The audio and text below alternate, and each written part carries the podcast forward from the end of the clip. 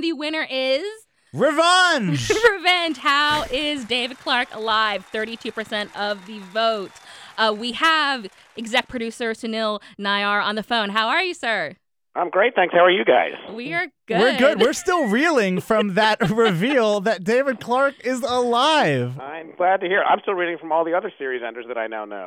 Ah, sorry, no spoiler alert. You probably didn't get caught up. But let's talk. like, damn it! I should have watched stuff more efficiently. Now I know how all these other shows end.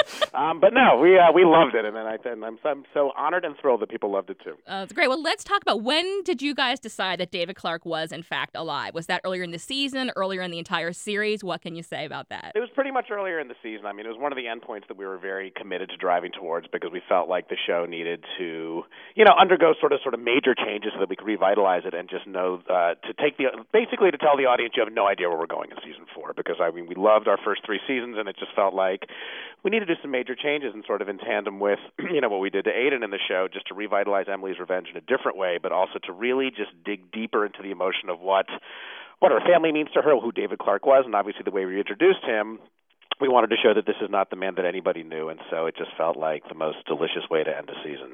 Do you do you keep these? I mean, Revenge is known for like crazy juicy cliffhangers. Do you guys have like code names for them, or like do you keep them under lock and key? Does Yeah, everybody? How do you keep the secret? yeah. You know what? I, I've never been more terrified that secrets would get out, but I got to tell you right now, we're using code names this year because I love that idea. Re- Ah. oh yeah. You can, yes, The I love Snetiker. that. Call it the The Snetiker after Marc Snetiker. Snetiker. Uh, yes. That would be great. Nobody- God, I nobody will love it. We're it.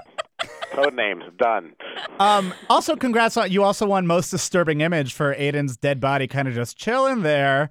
Uh, Yeah. No, thank you. Yes. How did they? Yeah. Was there was there any kind of debate or like how did you come up with the idea just to yeah put him there as the gift from Victoria who killed Aiden? She puts yeah, him. Up. I mean, it was sort of like you know, a bit of the homage to like the last gift Victoria gave Emily was an empty box, which was in season one, and we thought the the exact opposite would that be would be just this body on the chair, and we just for exactly the reason that I think again we're honored to have won the award is that we just thought we want to get deep and dark and kind of messed up in our season finale, and just to have Victoria do this to Emily as a way to get retribution for everything that had happened to her the first three seasons, we just thought it would be amazing. And to the credit of Barry, who you know who played the part, and to Ken Fink who directed it, and just the makeup department, it was it was so much more wonderfully creepy than I even thought it was going to be. Um, and even on the day we shot it, and just you know, and just Barry just sitting there and the mouth kind of vaguely open, and how he managed to just stay committed to the moment while being dead was really remarkable. But no, I uh, I love the image, and just and I thought Emily's performance and just seeing it was so tremendous, and her screams and Victoria turning. So yeah, it all turned out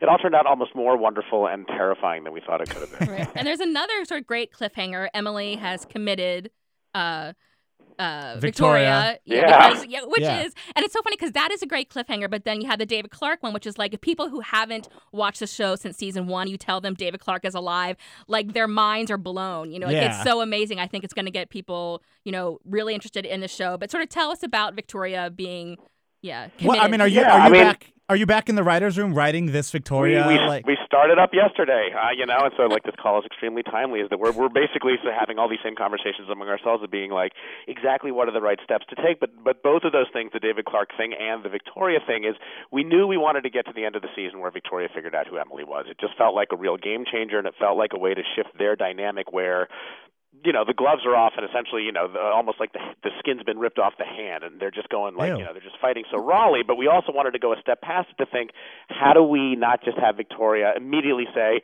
she's Amanda Clarke to everybody and we thought oh to give Emily sort of this this wonderful victory in this battle without having won the war we thought just sets up a really great dynamic going into next season. And and like you said really correctly one of the things we're excited about is that a the viewers who've been watching for 3 years I think are going to love to see where we're going. But it's also a chance for us to get new viewers because you don't have to know 3 years of dense mythology to start watching the show for the first time. And so um you know one of the ideas was to reboot it and one of the ideas was to like really just kind of boot it in the ass. And uh, and I think we did both things pretty well I hope. I love you it. did. Well congratulations Yeah, again and thank you again for taking the time to call in Thank you guys so much. I'm so thrilled to get these awards. I really appreciate it. Yeah, we can't wait to watch the next season.